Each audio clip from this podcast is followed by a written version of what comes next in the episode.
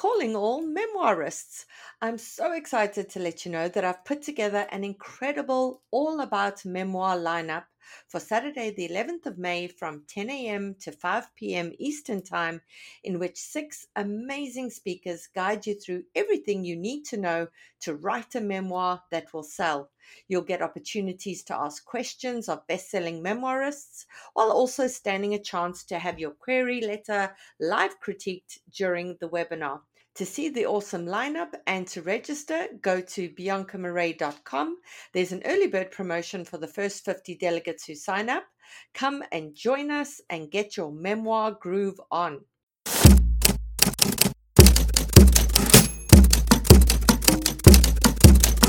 Hi there, and welcome to our show, The Shit No One Tells You About Writing. I'm Bianca Marais, and I'm joined by Carly Watters and Cece Lyra from PS Literary Agency. We'll be kicking off today's episode with our usual Books with Hooks segment, after which we'll go to today's guest. Hi everyone, welcome to another Books with Hooks. Today we have a special guest agent joining us. She's an agent and she's an author, so it's a double whammy, which is always amazing because somebody like this knows both sides of the industry and you know that that really helps a lot. Rachel McMillan, thank you so much for joining us. Thank you. It's so nice to be here. It's wonderful having you here. You and I have interacted in the capacity of authors before, Yes. and now I, I get to see you do your thing as an agent. Hurrah! Right. So we were chatting, and there's something that you'd actually like to tell our listeners about. Yeah, so I'm working with the Tall Poppy Writers, which is one of the pioneering inaugural group of women writers. They've been around for over a decade and they're they're running a pitch perfect writing contest. This is different from other writing contests you've seen on Twitter or online because it is just about a 250 word hook. It's just about that paragraph that's going to get you past the slush pile and into an agent's inbox. So we've partnered with amazing people like Author Bites, Jane Friedman, Zibby Owens, and a ton of wonderful agents who are going to be our final round judges, and as well as up to $7,000 in prizes of website critiques, etc. You also get your work in front of industry professionals, and I think that's the greatest prize of all. So if you want to enter, we're running it through May the 9th. There's a $25 fee to enter, and it's totally worth it because nowadays publishing looks very different. It's no longer an arena where a sample chapter or a writing moment or chapter is going to get you in front of an agent as well as the hook and how you differentiate yourself in an oversaturated market is. So, yay for that. That's amazing. And then will the winning ones be made public so that people can learn from ones that they're seeing? Because I think that's a big thing. You know, people like put the things together and they they maybe know they aren't the best, but they're not quite sure like what the amazing ones look like. So will they be able to see that? There will be because there's a People's Choice Award component. So perhaps the entry didn't get the attention of the agents in a way that an author might have supposed, but there's definitely going to be that opportunity for peer review as well. And so we're hoping to run this contest twice a year, and it's an ongoing thing, but it's been really fun to work in that capacity with an amazing group of women writers. Yeah, that sounds absolutely amazing. Where were these things when I was, you know, I a know. debut author, right? Awesome. Okay, so Rachel, let us dive in as we are wont to do. Okay, Dear Agent, I am an avid listener of the podcast The Shit No One Tells You About Writing, and it has helped me tremendously in my writing journey. Thank you for all of your hard work. I am currently seeking representation for The White Deer, my upper middle grade fantasy. It was recently selected by Tamara Steinbach, an editor at Scholastic Canada, during a children's literary festival event, Fold Pitch Perfect Kidlit 2022. Tamara expressed interest in working on the manuscript, and I'm currently working on revisions under her guidance told in the third person limited point of view of two sisters, Michelle and Sophia, my upper middle grade novel is complete at 52,000 words. The White Deer is a quieter version of Tristan Strong by Kwame Mbalia meets the magical adventure of Aru Shah by Roshni Chokshi. It also contains Aru Shah's sarcastic and sassy humor and Tristan Strong's retelling of non European folklore in a magic world. The novel begins with the Mullick's recent move to Canada. Michelle, 14 years old, wants to help take care of her 10 month old brother Ali, but her only strength is slaying the fictional dragons in her library books. In contrast, Michelle's younger sister, 13 year old Sophia, is acing her math tests and dreams of becoming a research scientist at NASA. When Ali is rushed to the hospital for a medical emergency, Michelle and Sophia are left alone in their apartment for the night. They unpack boxes from their move as a distraction and find an old snow globe from Nanijan, their grandmother. Sophia shakes the globe, and the apartment magically transforms into a lush forest, transporting the girls into one of Nanijan's bedtime stories. Trapped in a story with a missing queen, a forest haunted by a white deer who turns people into stone, and a Ajdaha terrorizing the sea, Michelle is excited to use swords and her adventurous spirit to overcome these obstacles, whereas Sophia insists that logic and careful planning will lead them home. The white deer is inspired by Pakistani folk tales passed down through generations. As a Pakistani Canadian, my craft is inspired by these beloved stories. I have a bachelor's in English literature from the University of Toronto and a master's in education from Western University. I am also a member of SCBWI and use their resources to help strengthen my writing and establish connections. I currently live in Toronto, Ontario with my husband and two sons. I look forward to hearing from you. Thank you for your consideration. Shiza Iqbal. Okay, so there is a lot, a lot here. And I would say almost too much for a one page query letter.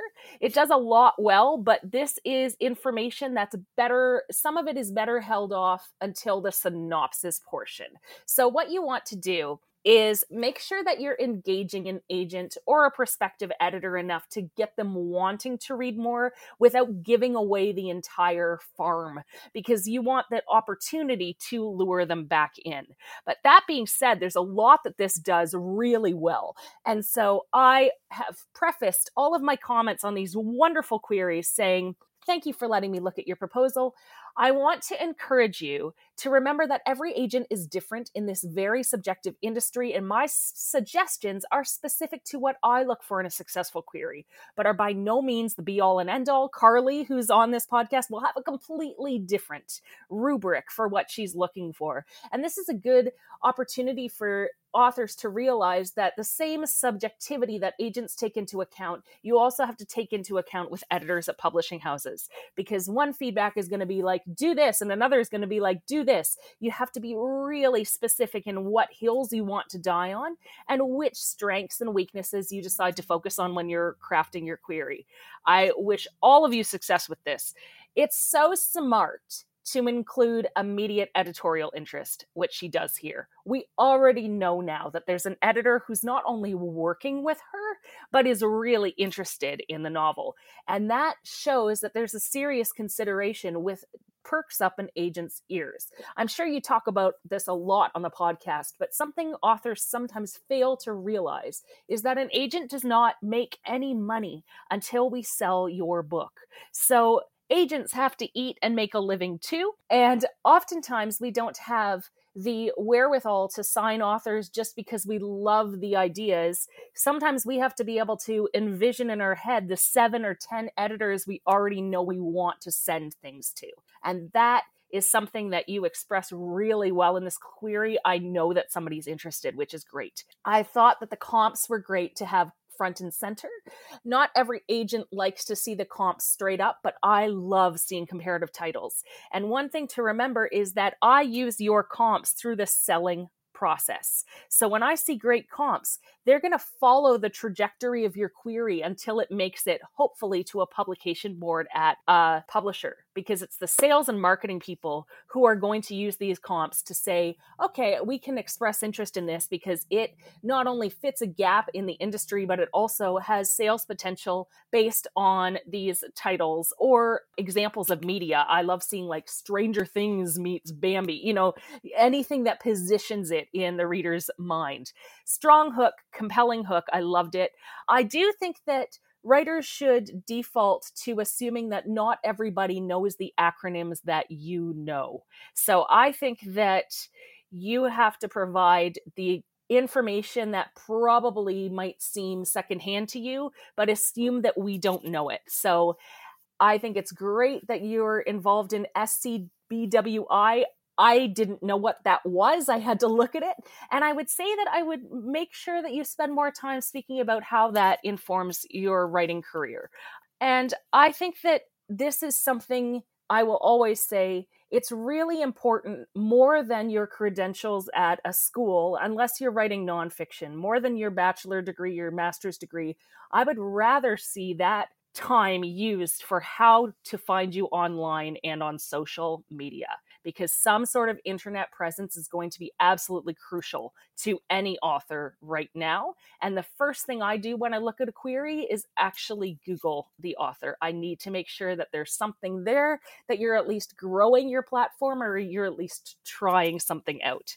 So that was very well, much of a ramble, but I hope that that helps. That's what I had to say about the query. Amazing. For our listeners, remember what Rachel's saying is not that you need to have a million followers on social no. media, just that you're on it, you know how to use it so that when the time comes and your book is out there in the world, you know, you are already knowing how to reach and engage with your readers because this is something that's so important these days. Readers want to reach out to authors.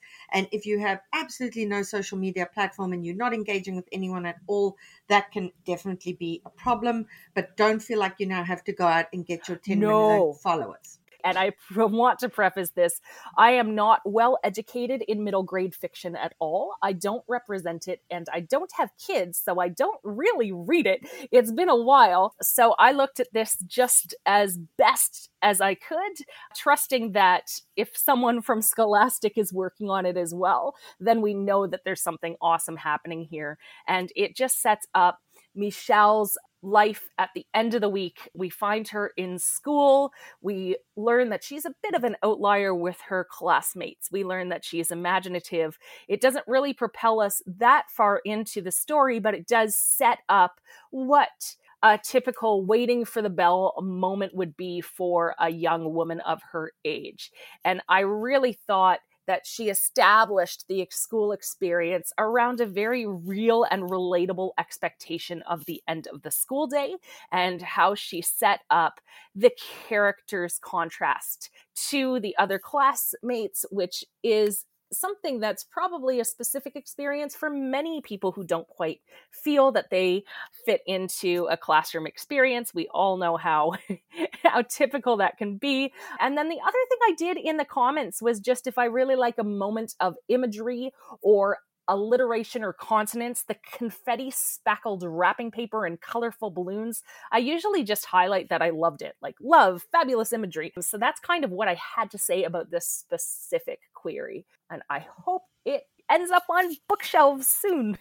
yeah, that's amazing. And for our Ko-fi subscribers, you'll get to see this. We'll be sharing the submission and Rachel's notes, so so you'll be able to see for yourself exactly what Rachel's referring to. Thank you so much for that, Rachel. Okay, let's go to the next one. Okay, and please go and look at this online so you can see the actual spelling of these words and names that I am going to pronounce quite terribly. So I might just skip over some of them in order to not do any injustice. But excerpt from debut novel. I am writing to submit an excerpt from my novel, The Poet's Wife, for your consideration for an upcoming episode of the podcast. The Poet's Wife is a work of literary fiction, a multi generational migration story set in Syria, Greece, and Canada, with echoes of Omar El Akkad's Such Strange Paradise. The novel follows the transatlantic crossing of a young man fleeing his abusive father and mandatory military service. His story is elaborated by weaving together the narratives of the women in his life, each of whom also overcome personal hardship to seek a new beginning, arriving at their destination with little more than hope for a better future. I am not represented by an agent, and at 52, I am an emerging writer, not yet published in book form. I am a civil servant in Ottawa where I participate in a writing group and work with a mentor, the award winning poet and novelist Rhonda Douglas. I am a member of the Ottawa International Writers Festival, and I also attended a literary arts program for emerging writers at the Banff Center. Writing with Style in 2014, led by Elizabeth Phillips with Trevor Herriot. I write fiction, poetry, and a blog, Sunday in Ontario, which explores family, self, and community. In addition to this novel, I am working on a collection of short stories, one of which received an honorable mention in the 2022 Gritlit Writing Contest. A short piece of memoir was shortlisted for the 2022 International Amy McGray Award for Memoir. The Poet's Wife explores cross cultural and family dynamics of the immigrant experience as people navigate the push and pull of adventure, opportunity, safety, and what it means to be home. The characters seek to establish and assert their identity as their contexts shift around them. I am in the process of querying agents and publishers and would welcome any feedback from Carly, Cece, or a guest agent. I thank you in advance for your consideration.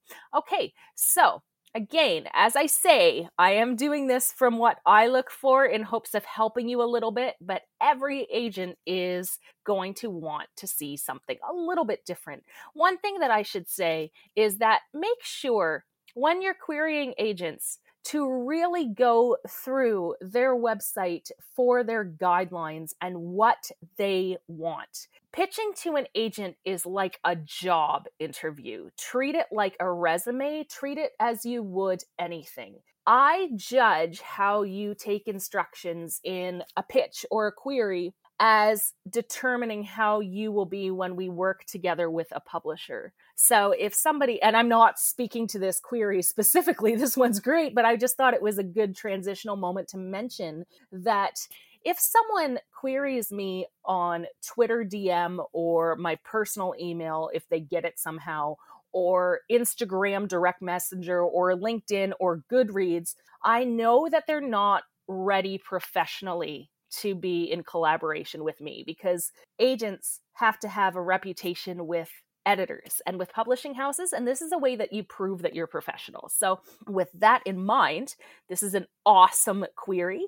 It sets the story with fantastic grounding as well as a firm understanding of its genre and place I would add a few more comp titles, comparative titles, focusing especially on best selling literary fiction books so that the prospective agent and editor has a surefire way to sell it to their publishing committee and board. Look at this document as a business or sales document like a resume. We want you to focus on what you have accomplished and not necessarily what you haven't yet. So sell who you are, not I'm not published yet.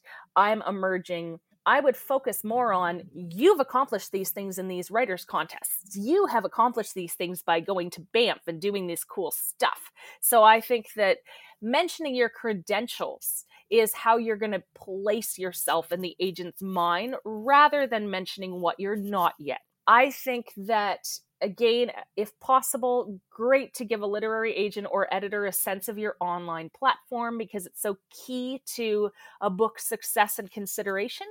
And the query ends with the poet's wife explores, you know, she goes into her bio and then goes back to the book exploring cross cultural and family dynamics. And I would move that to the very top because that's your elevator pitch. This is why this book is something that we should want to pick up and want to read more of.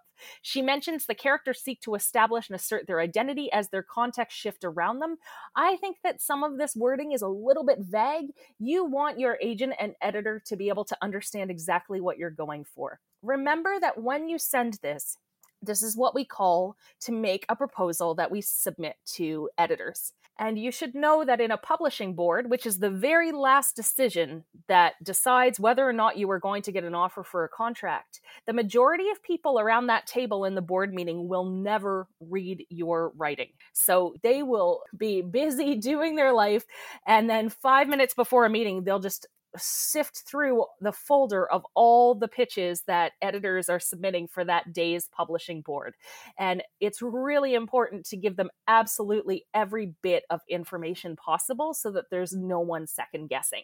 So if you can do that up front and be as clear as possible, that really helps us. And the book opens and one of the things this does well, The Poet's Wife, is that there's a very poetic resonance to the writing, which I thought was awesome. She includes little moments of imaginative poetry that really sets up the main character's life, a place where his classmates slayed Turks and Germans, the, the imaginative life of a little boy, but also the abuse that he goes under, the explanation of the military being something that is mandatory, and then, of course, his eventual decision to leave his family and his father. There's great imagery here but I did find that lots of potential here, some lovely touches of character development and unique setting, wonderful poetic resonance. I do wonder if it could cut back a bit of the creative language in order to establish a sense of immediacy and a rhythm of pacing that allows us to get more quickly into the main characters leaving. I also would have liked to have seen a little bit more context as to his abuse and why. And I just wanted to say assume your reader knows absolutely nothing about any of the conflicts that your characters are going through. And if you can find a way to ground us in the story by giving us a bit of a parallel or an example of something from our world that might help us establish an immediate kinship with this character, I think that would be awesome. But there's some amazing potential. And this was one query where I could tell that there had been some beta readers and some people who had definitely, because it's a collaborative community, and I can usually tell when authors have had people look over it and really worked at tightening and strengthening their work. So that's what I had to say about that one. Okay, so I've just looked it up just to make sure that we know how to pronounce this character's name, and it's oh. Yorgos. Yorgos. Okay. Yorgos. So thank you. Yeah.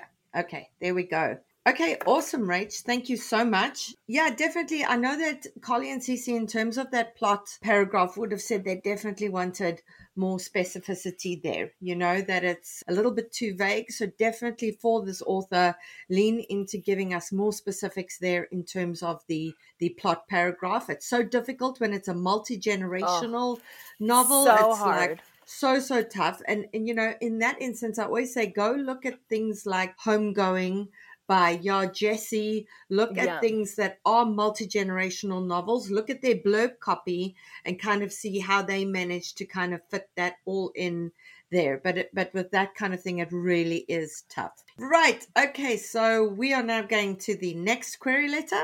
Yes. This is a fun one. I am delighted to introduce The Mermaid of Talcoster Hall, an 88,000 word contemporary fantasy novel with elements of women's fiction. It combines the dry humor and magical themes of ink and sigil, I believe that's how you say that, with the witty dialogue and mother daughter relationship of Again Rachel, alongside the eerie vibes and mermaid human connection of the Shape of Water. Its cozy gothic tone will appeal to fans of Shanna Swendson's Enchanted Inc. series who enjoy women undertaking fantasy adventures in the real world. A cocktail waitress inherits more than a crumbling mansion when she discovers her great uncle created mermaids to sell on the dark web, with one still waiting in the cellar to be sold or saved. Stubborn and sassy, Lucinda intends to avoid being the responsible adult her family expects stay in her apathetic life and enjoy a glass of whiskey along the way. That changes when her overbearing mother calls, asking Lucinda to assist her with clearing out the mansion bequeathed by her scientist great uncle. Lucinda agrees, but strapped for cash, caveats her help by demanding the pick of the treasure in the house, a notion quickly squashed when the family's inheritance turns out to be more hellhole than Pemberley. When Lucinda finds a secret lab with an intelligent mermaid imprisoned, she befriends the mermaid and promises to help her. Teaming up with her great uncle's gorgeous assistant and her genius estranged sister, they discover the mermaid is up for sale to the highest bidder. With the clock ticking on her great uncle's terrible plan, and with the only way to stop the auction carried with him to his grave, Lucinda must work with her family to prove she isn't the black sheep she always tried to be, or else the mermaid's freedom will be lost. I have a degree in business and economics and three small children. When I'm not writing away my free time or listening to writer podcasts, I enjoy baking, running, and beta reading for my writing critique group. I'm a winner of the Fall Writing Frenzy in 2021 and received honorable mention in 2022 and about to start the Shit No One Tells You About Writing 10 week writing course. I've received professional development in editing and editing coaching. So, this is a really cool one that is just so unique and I just loved it. Thanks for letting me look at this. I think that with comparative titles, you want to include the author, the publisher, and the year because we want to keep it contemporary. I would say that the Shanna Swendson series, which is fantastic, is probably too dated at this point, unless it's really, really essential to establishing the comparative titles that you're housing your idea in. It's best to do something within the past two to five years, closer to the two, and better if it's a great seller. Not everyone will have your point of reference, so I would just err on having more information there. I do think that your book, Witches of Moonshine Manor, would have been a great comp for this one, actually. So throw that one in. The, the hook line was strong. I did chuckle at Hell Hall meets Pemberley, but remember that not everybody's going to get points of references, so just use as much context as possible this idea is really within the zeitgeist of what's happening in the industry right now. There's a lot of catnip here, and I thought that she did a really good job of showing the personality of the book. I did find that it might have just been a little bit too long, but all of the ingredients are there for something that most agents would want to take a look at. And when we have the opening chapters here, it just sets up Lucinda, who's a very who's couched in a very voicey narration and I, I found her quite charming. And one of the things that this did well even though we just kind of set up Lucinda's life and then she brings Lucinda's mother in and we get the friction of that relationship. One of the things that's very hard to do is use your exposition to establish character voice because often it's just plot drop central.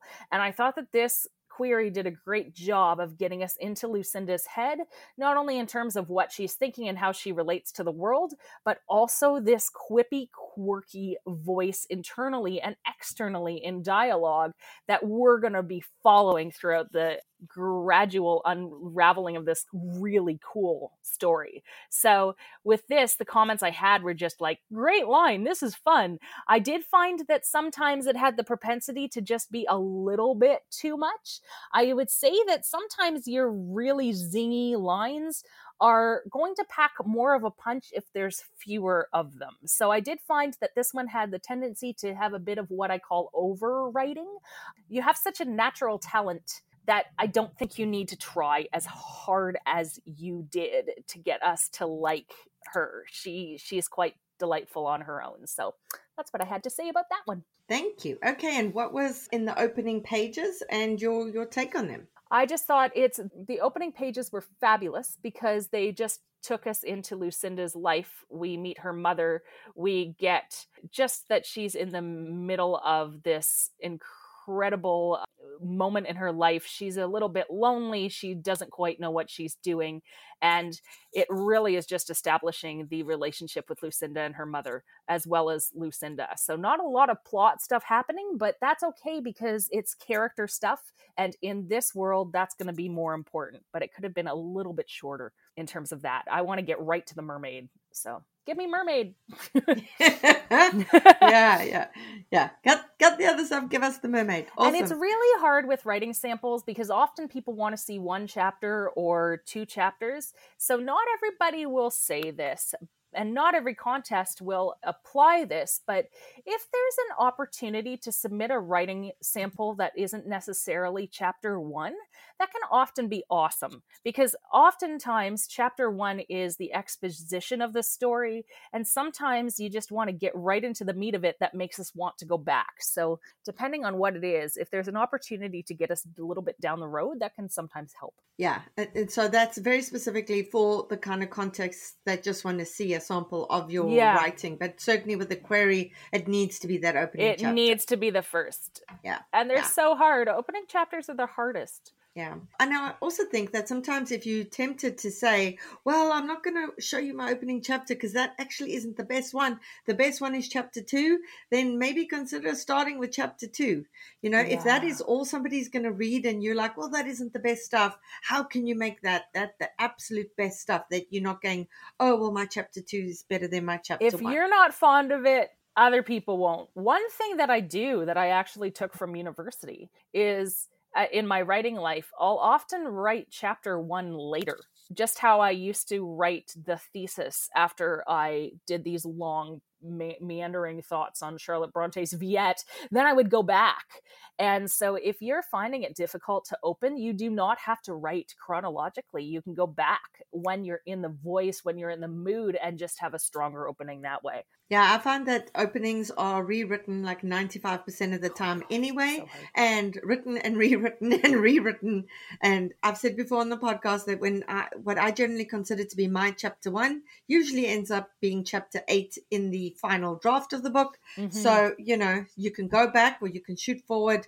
It's not to say that because that's where you began that that's how it has to stay. Okay, our last one. Dear Agent, I hope you'll consider Redacted, we don't have the title here, a 135,000 word young adult fantasy retelling of the Hans Christian Andersen fairy tale, The Traveling Companion. This YA fairy tale retelling with heart will appeal to fans of Six Crimson's Cranes by Elizabeth Lim and Cinder by Marissa Meyer, with a hint of found family a la Six of Crows by Leigh Bardugo, the Shadow and Bone author. Will has always taught to pay attention to his dreams. He was raised by two self proclaimed romantics, after all, who taught him that the kingdom of Sendero once knew magic, that the wind told stories, and most importantly, that dreams have power on the night a loved one dies. And sure enough, on the night of his father's death, Will is visited by a peculiar dream indeed. He sees a girl trapped in a tower and a city contained in a dome of stained glass. Will has a choice to face find the girl and discover the meaning behind his dreams, or take up his responsibility as the resident chicken farmer of his rather closed minded village. And so, with nothing but his dog and a healthy dose of optimism and perhaps a dash of naivete, Will embarks on a journey across lands that once knew magic but have long since forgotten it.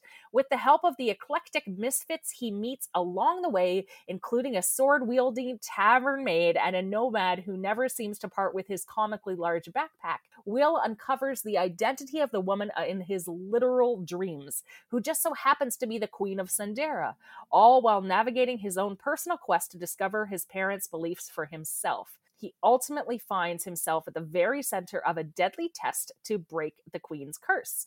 Will must win or risk becoming a skeleton in a, her garden of dead suitors, not to mention losing the kingdom to the rule of a particularly devious species of mythical beasts. I'm a senior content writer in the tech industry where I bring brand voices to life with vibrant, punchy copy. That's going to help you with your writing career. I graduated from Wilfrid Laurier University with a BA in film studies. I love to bring my background in screenwriting and film theory to the stories I write. I think that this is a perfect example of someone whose day job is kind of influencing their book because there's a very cinematic resonance to this. I did have some comments about this. I thought the comps were great. And they're, you know, and I've said this already, they're the ammo that we use in order to get editor and committee interest. So I thought they were great. They are good selling comps. They're uh, stuff that people who are looking for YA will know. I want to spend a moment to talk about how you really need to know the word count expectations for your genre.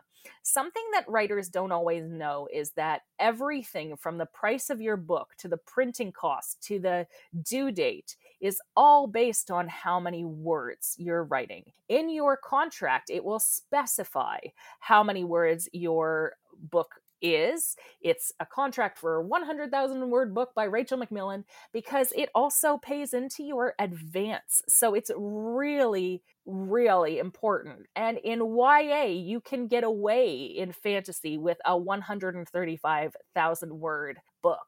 But if you pitch me and query me a romantic comedy that's 135,000 words, that doesn't work.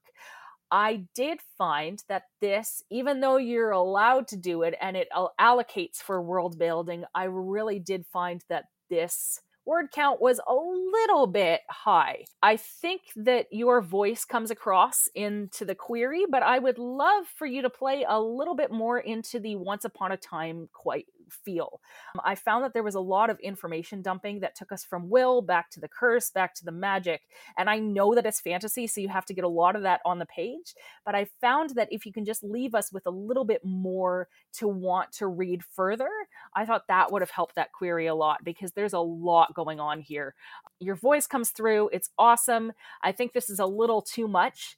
The lands, she you know the lands that once knew magic but have long since forgotten it is a great vague and alluring line that she ends with and i think that that would be a great instead of going more into the different character specifics i would end there. It's like where did the magic go? I want to know. And the opening is real eh, oh and i had written this checks out. I can tell right from the proposal that you are a film studies person um and put the title up near the genre and word count. Um, she has a title that I think actually could have been helpful if it was a little bit shorter. I think that one of these one word titles is sometimes more alluring. She had said redacted, so I didn't know if she wanted me to say it aloud, but you'll see it in the Ko-fi.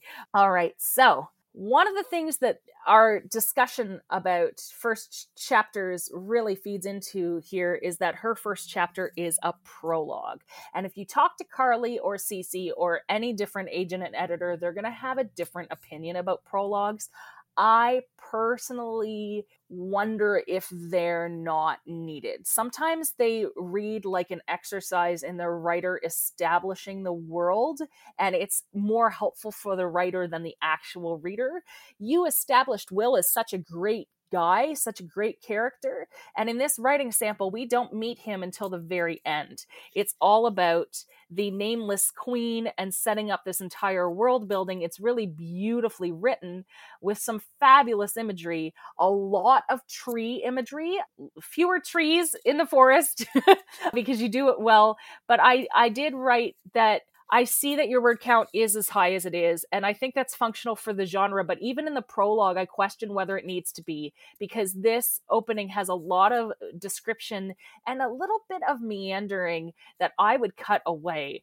I like the subtle, vague way you establish the girl and the mythos of your setting, the tree, her being a queen, her feeling lost, the hood and the shadows, but there is just too much of it. I think if there's a possibility of weaving the most integral parts of this into a much shorter opening that isn't so much a prologue as a piece of narrative that contextualizes the story and allows us to get more quickly into the action. So it does open with setting up the forest, this nameless queen, and having a real sense of what we're going to get in terms of the magic of this story. And then it ends with us finally being introduced to the hero, Will, who's going to be engaged and embroiled in this entire world. And I she sets up the characters so well in her descriptions that I wanted to see more of them instead of this very vague descriptive chapter. So that was what was in the the opening there but it was it was they were all really good. This this sounds like it has a lot of potential Amazing, Rachel. Thank you so, so much for joining us. You managed to get it on time. It was a lot you had to cover. and, uh, and, and you managed to get through it all. Remember, for our Ko-fi supporters, you can go there and see Rachel's mm-hmm. comments. And sometimes it's more helpful, you know, reading something to learn than just listening to it. I know that I, I always learn best when I'm looking at actual examples of things. So, Rachel, thank you so much for oh, our listeners. so welcome. Rachel is also a phenomenal author, so please go out. We're going to link to some of her books on our bookshop.org yeah. affiliate page and uh, and have a look at, at those there. And Rachel, we hope to have you back again. Thank you very much. We just registered my youngest kid for kindergarten. I cannot believe it. One of the tricky things about my kids being in French immersion school and not having French as a language myself is I'm honestly worried about how I'm going to assist with homework as they get bigger. They're young now, but I see it coming. We are honestly so lucky though to live in a city that's bilingual and we have bilingual friends and francophone friends. So I know it's going to be easy for our kids to pick it up. Me, on the other hand, I am worried about me. I grew up somewhere where French class was not taken seriously, and now I have to make up the difference. And that's where Rosetta Stone comes in as the most trusted language learning program available on desktop or as an app. It really immerses you in the language you want to learn. Rosetta Stone teaches through immersion, which is a proven way to learn a language. Instead of memorizing and drilling vocabulary words, you learn by matching audio from native speakers to visuals, reading stories, participating in dialogues, and other practical language skills to fast track your ability to communicate fluently. There are no English translations in the product. You're honestly getting trained to listen, speak, read, write, and think in your new language, which is what everybody wants. Rosetta Stone users especially love the speech recognition feature. As you practice speaking, Rosetta Stone uses advanced voice recognition technology to match your audio, the audio from native speakers, and then give you feedback on how well you're pronouncing the words so you can really hone those pronunciations. It offers 25 languages from Spanish, French, Italian, German, Chinese, Korean, Japanese, even Dutch, Arabic, and Polish. This is the best language program because they have been an expert in the language learning field for 30 years and used by millions. Thousands of companies and government organizations use Rosetta Stone to support language training online. Of all the apps, Rosetta Stone uses the best speech recognition technology, so it compares your sound waves to those of a native speaker for better feedback to improve. They have a patented speech recognition engine called True Accent, which is built into the program. As you practice speaking, you'll get feedback on how well you're pronouncing words. The other language learning apps use spe- speech recognition to detect what you said, but Rosetta Stone tells you how well you said it compared to native speakers. It's like having a personal trainer for your accent. Think about the cost of a one month language course. Think about the cost of one hour private tutoring sessions. With Rosetta Stone, you enjoy lifetime membership and accessibility on desktop or app. We have a special offer for you guys. That's 50% off. That's a lifetime access to 25 language courses on Rosetta Stone for 50% off. This is a steal. Do not put off learning that language. There is no better time than right now to get started. For a very limited time, the Shit No One Tells You About Writing listeners can get Rosetta Stone's lifetime membership for 50% off. That we want you guys to go visit rosettastone.com slash today. That's 50% off unlimited access to 25 language courses for the rest of your life. Redeem your 50% off at rosettastone.com slash today today.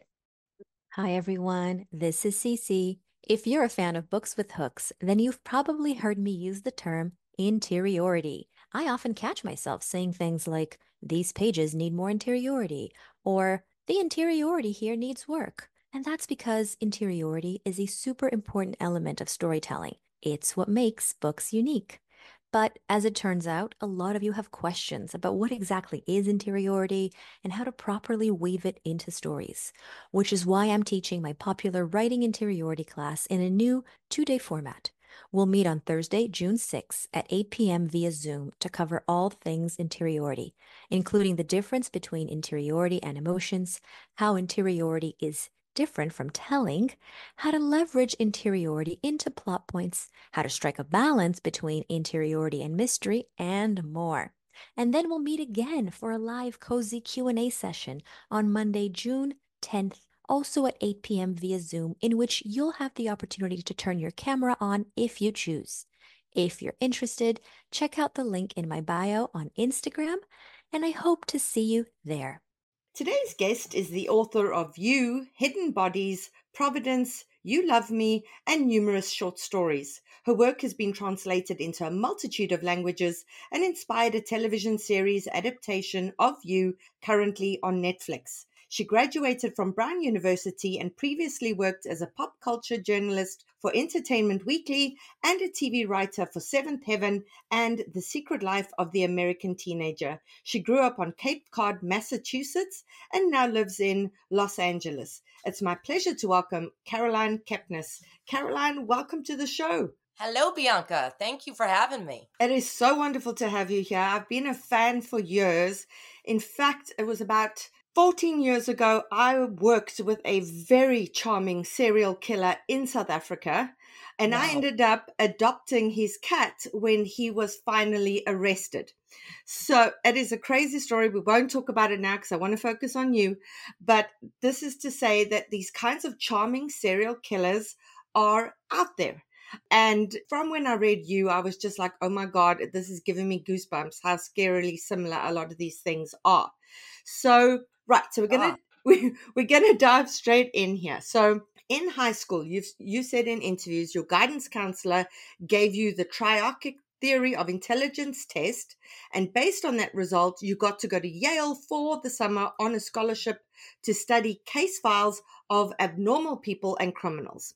And you loved that so much that when you got to college, you designed your own major, Notions of Normalcy in American Culture, which is pretty genius because it allowed you to study psychology and also creative writing. Can you tell us a bit more about that? What strikes me first is that it all sounds so smooth and intentional when you say it when really like like that program was absolute wonderful in high school with you know the case files and i loved that and i did like writing short stories and i went to college and i was just laughing with this with my freshman roommate the other day about this we were both like very writer people, like artsy people. And for whatever reason, we get to Brown and it's so liberal arts, but we both decide that we're going to be doctors.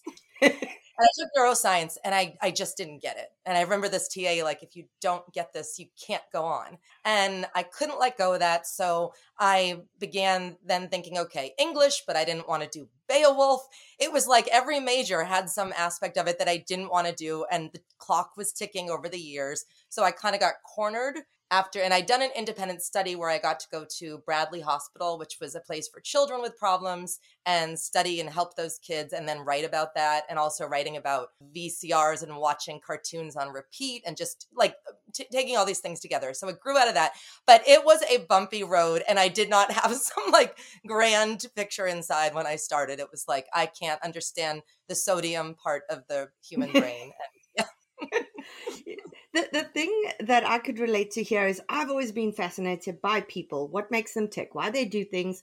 And I also thought I wanted to become a psychologist. And my guidance counselor made me go interview a psychologist and take all these notes to decide if that's what I wanted to do. And then I was like, oh, hell no, I can't sit and listen to people and all their bloody problems. I was just like, I just want to tell you what to do to fix your problems. And I, I don't have the patience to listen to that shit for hours on end, right? Yeah. And, and you don't get to make stuff up. Like, I feel like I naturally just do that. And I feel like that's where telling stories comes from. And where in journalism, especially, I was like, oh, I just want to like can I just make up the rest of it? No, you can't. And that's for only in writing. Do you uh, are you allowed to like take someone's like make someone up, take their life, make it your how you want it to be? Yes. Right, and that's why writing is so amazing. We get to make shit up for a living. Yes. it's it's, it's that's, fucking good. That's amazing. Okay, so so to talk about Joe, here is the thing that has bugged me, and I know everyone t- says this to you. But for our listeners, we're going to have to go through it, right? So here's the thing there are times that he is so reasonable. And, and you sit there and you're like nodding along and you're like, yeah, Joe, yeah, 100% agree with you. These kinds of people are bullshit. These kinds of people are assholes. And he's, there's times he's so hugely insightful. Like he's the kind of guy that he studies people and he can infer all kinds of things from just the most simplest of his observations. What he can deduce from that sometimes is mind blowing. So I think in another life, if Joe had had a different childhood, a different upbringing, perhaps, he could have been an esteemed criminologist in the behavioral science unit for the FBI, right? Yep. But then he's so quick to blame other people for his problems and for his own treatment of them and why he's torturing them and, and killing them. And and then you sit there and you're like, whoa, Joe, no, no, no, no, no. You, we've, we've gone out of this reasoning moment here. So he's such a fascinating contradiction. Now, when you first started writing this, how did you get that balance right? Was it trial and error?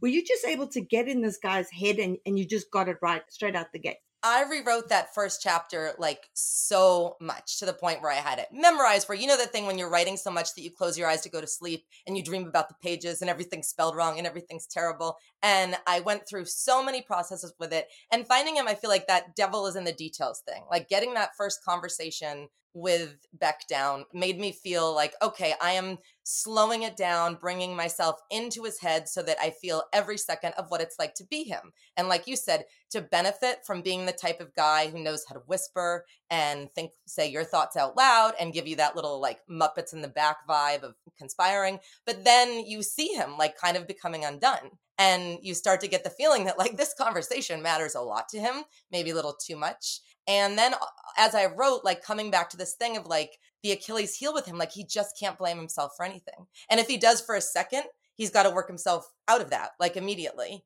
And the way he's also always setting other people up to fail, like just in case everything goes well. I as I rewrote that first chapter, it kind of kept occurring to me. Oh, right, these this thing in him that like will enable him to feel like all of humanity is over here, and this person is with me for a minute. But the minute they fuck with me, they're back with the others. And in that way, like that's where in that book, like I remember getting to the part where he sees her, like he's the zookeeper, and it was like, yes, like you like you don't know that you're basically auditioning to be his zookeeper with him. And by the time you know, too late. And I've always, I mean, I've always loved that like people that can be charismatic who can do that sort of thing and they know how to act like they know how to seem normal and they are part normal and they kind of but for them it's kind of like play acting a little bit. And i feel like i liked getting to know him and thinking like slowing down for me like writing is addictive for me and i write fast and a lot but then being like wait a minute like he has been in this bookstore every day for years. He grew up in here. So many girls have walked in and they always don't think that they're walking into his life. So he is on his turf. This is his place. When that doorbell rings he thinks that person belongs to him and that helped me a lot because i like just geographically when the geography matches the mental illness. Right. but like imagine if you walked into a yeah a store and thought like yeah this is i i am no longer like my own person. I'm not allowed to leave. I'm not allowed to not buy anything. Like if he so chooses you. Yeah, but then at the same time the way that no one like we're all told especially as women like you want someone to tell you you're the only one you know you're it you're better than everyone. And all of that language is both romantic and poisonous. And yeah Yeah, so so we, we're going to talk about how you've turned that trope around, which I absolutely love. But what you've said now sparked something off for me is in terms of setting. Reading Joe, there's a claustrophobia you get because you are so in his head, and that's something you've you've done very very intentionally because it's like he can't escape his own damn head, so we aren't to escape his head either right so you you are making the reader do a ton of heavy lifting in terms of that claustrophobia but even more than that, we say on the podcast, setting needs to be so intentional. You, you Mhm. can't just base a scene or a story randomly somewhere because that's kind of a setting you like. And what you've just said now speaks to the intentionality of you placing Beck there and placing Joe there in terms of that setting because it is his turf. Yes, I, th- I mean, I remember being in college in a great fiction writing workshop with Meredith Steinbach, and she gave us this book about writing, and there was a line in there about atmosphere and the importance of it. And I remember underlining that, like, yes, like getting that. That really made sense to me as a reader and a writer, as something that, like, I was both drawn to, but aware of when I was kind of trying to skip that step or thinking I'll come back to it. And for me, like that's atmosphere is such a drive for me to to write. And I love putting that all together. And it's I feel like those are those parts of writing where in your complete control and other parts where you feel like you're in flow and it's magic. But those control parts I feel like are very important. And you save yourself a lot of work if you kind of think it through and also remember that the story started before you came along and give yourself time to like imagine like so this person works here why? What has this been like for them? How is this like what are the close calls? What are all the stuff that like doesn't wind up in the book but it does contribute to the atmosphere in the smallest ways. And there's also a claustrophobia that you bring to the story in terms of his stalking when it comes to social media. Because there's times that Joe is out in the world, he's interacting with other people, but then you you bring it super close again because what he has control over is what he's researching on the web, is what he's finding in someone's social media. And that has like this very claustrophobic quality to it as well, because the way he pays attention to that, like he, in a way, the rest of us are, okay, we're skimming, we're skimming, swipe, swipe, skim, scroll, whatever, as you're seeing each image. But that's not how it is for Joe. Each image gives him more information about this person's life, which lets him into their psyche, which allows him to manipulate them in certain ways. yes i mean in that way i'm a child of the 80s so i grew up being afraid of strangers and being told that like there's nothing worse you can do than like take something from a stranger let a stranger make you happy or involve themselves in your life. And that's where social media as it started to come around in like the 2010s especially i was just starting to freak me out and how i just felt uncomfortable. And i liked also seeing how it isn't about age. Like there were some people younger than me that had hesitation toward it. There are people who it was totally new to them but were on there completely at ease as if they'd grown up tweeting and it was like a natural way for them to express themselves and for me, like Joe also started with that awful voice in your head when you sometimes look at things you've done and taking that voice and imagining someone who has that critical eye that I feel like we can bring to ourselves in a vicious way when we're down on ourselves. But he never brings it to himself and he brings it on others. And he zooms in on that picture. Like he will find the flaw that you usually think of something you find in yourself. And that's where, especially writing this as a woman, I feel like it's part of what my worst fear and the worst thought about this guy, like just looking closely and finding flaw everywhere, the way that his intention changes. Like if you upset him, suddenly he's going to go back and have a whole list of things that were wrong. But besides that, he zones in on the flaw. What you also give him, and that makes him interesting, is there's a kind of graciousness there.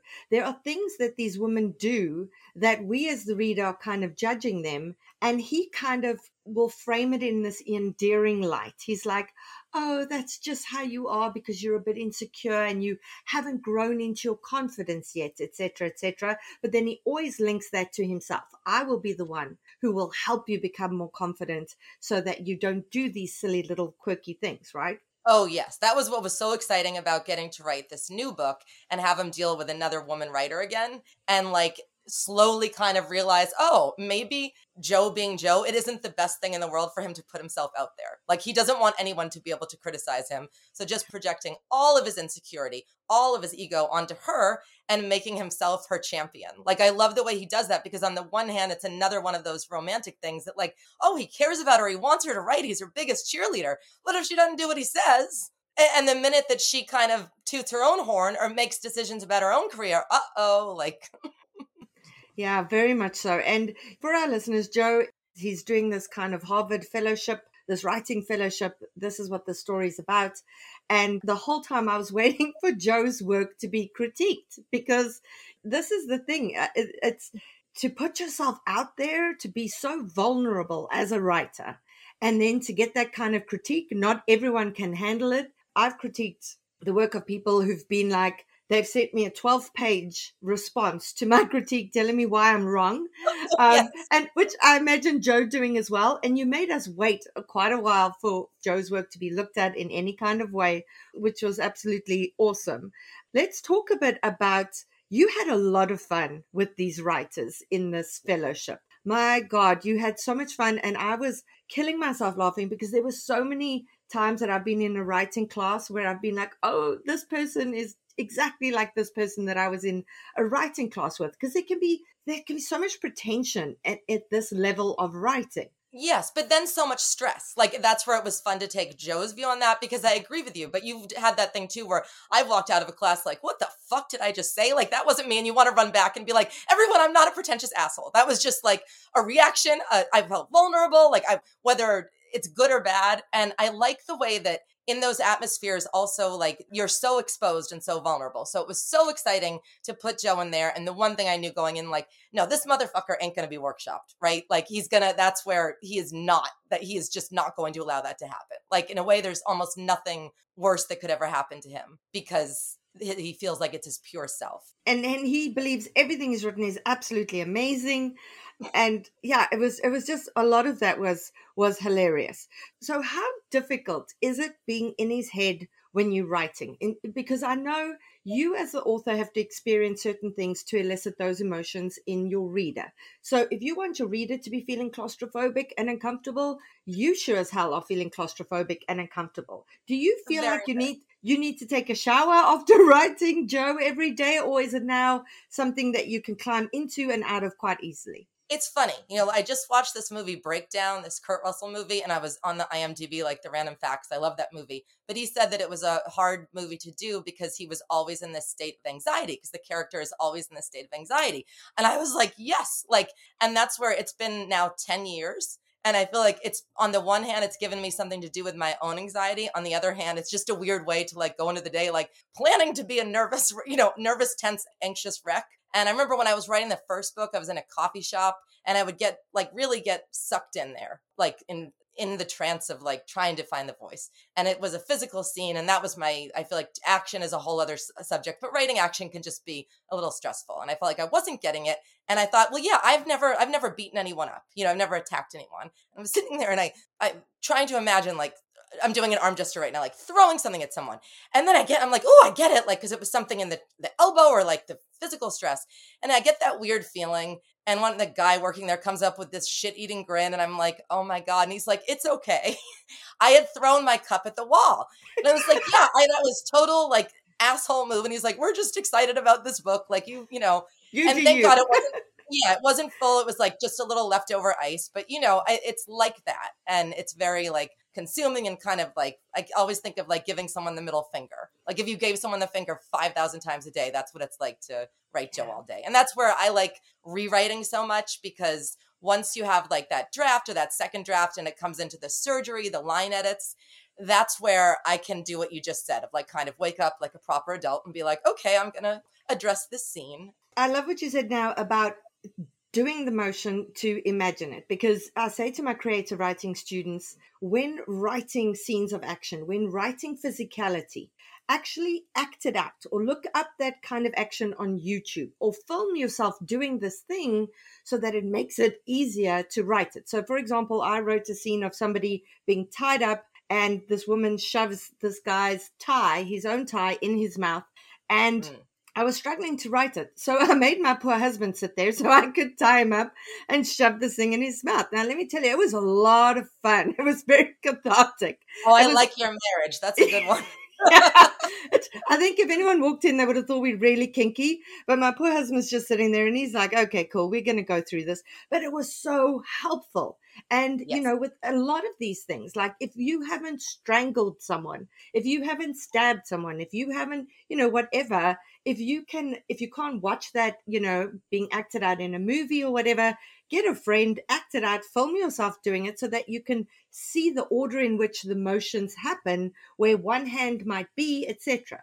Yes, and then allow it to be almost like one. You know those recipe videos where it's the bird's eye view, and it's like, oh, the cup automatically has a quarter cup of blueberries in there, and the still and the frame changes, and then there's everything's all measured out. It's like that's step one of knowing what it is, knowing how it feels for you, and then the breath of like, okay, how does it feel for this character? Because if you're dealing with someone who this is just what they do, and they have that sociopathic, psychopathic tendency, they're not going to react like you when they've done something. And then to me, coming back around to no, but they're human, and it depends on the dynamic there. But it's like if you do that physical work first, it makes all of that easier. And like the blueberries are measured. Yeah. Yeah, 100%. And then you also realize that the way you were writing the scene, you would have required an extra hand to be able to reach for the rope while grabbing someone and touching something else. So, so that's always interesting.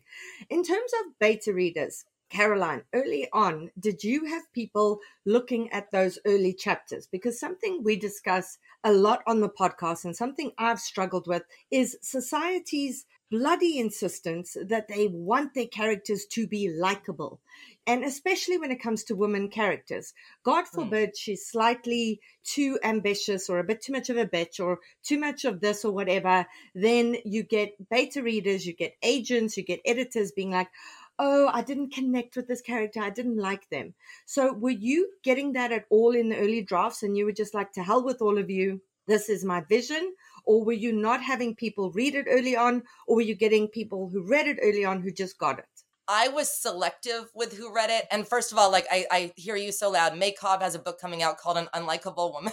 and I'm just like, give this to me. And I, I'm, I'm, it's out this summer, and I've just been like, it makes me able to picture the summer of sitting on a beach reading about an unlikable woman. Like, yeah, everything May Cobb writes is amazing because she does unlikable her. woman amazing. Yeah, yes, and so it, I was selective with who read it. Like my mom and my aunts read it, and I felt, and I would send them chapters together and they're her sisters. And it was like because they have that dynamic as sisters and they were reading at the same time i feel like they were just all very receptive in a way that like bringing it out into the world there might have been that pushback of like hey this beck is you know do you really think this of people? And and i've kind of kept it that way for years where i don't like to get a lot of external feedback I'm also someone who like manically rewrites. So like my beta readers now, like my friends, they can look at their email and there will be like 14 emails where I'm like, read this version. No, that one. No, this one. No, that one. And, and I'm like, I just can't. Yeah. But I, I, I believe, I don't know about you, but like for me, they know this. Like to me, hitting send and knowing someone you like and trust is going to read it is often like opens these gates of like, wait a minute I know what I think I said and I didn't say it. Or like I know what I yes, what's in there. But I feel like it's if you're going to write about people who are unlikable, you got to show it to people who are geared up to read about people who are unlikable because otherwise there's going to be that pushback from everyone. And I think also kind of understand why that's interesting to you. Like to me it just comes as second nature. Like I like that like people who are flawed and I like that area where like sometimes the one who survives isn't the one who necessarily deserves to survive. Like that was all for me in the beginning. My father died of cancer, and Joe, on some level, was cancer, the element that kills. And it makes me mad when people would call it a battle. Because if you get diagnosed too late and it's stage four, it's not a fucking battle, right? Like the cancer is going to win. And it doesn't mean that the person is weak or anything. It's just like matter of fact. And that's every book I think of in that way. The unlikable others is that, that like, it's not that they deserve to die. It's that joe has decided and is built to live and survive. And surviving does not make someone a good person always. Yeah. Yeah. I also get so annoyed when I read so and so lost the battle with cancer. and it makes them sound like they didn't fight hard enough or weren't equipped enough for it. So I 100% agree with you there. Yeah. And also as if everyone has access to the same care, like a million reasons. Yes. Yeah. Mm-hmm. Yeah. But also what you've done though, in terms of Joe, is that you've made him vulnerable in certain ways.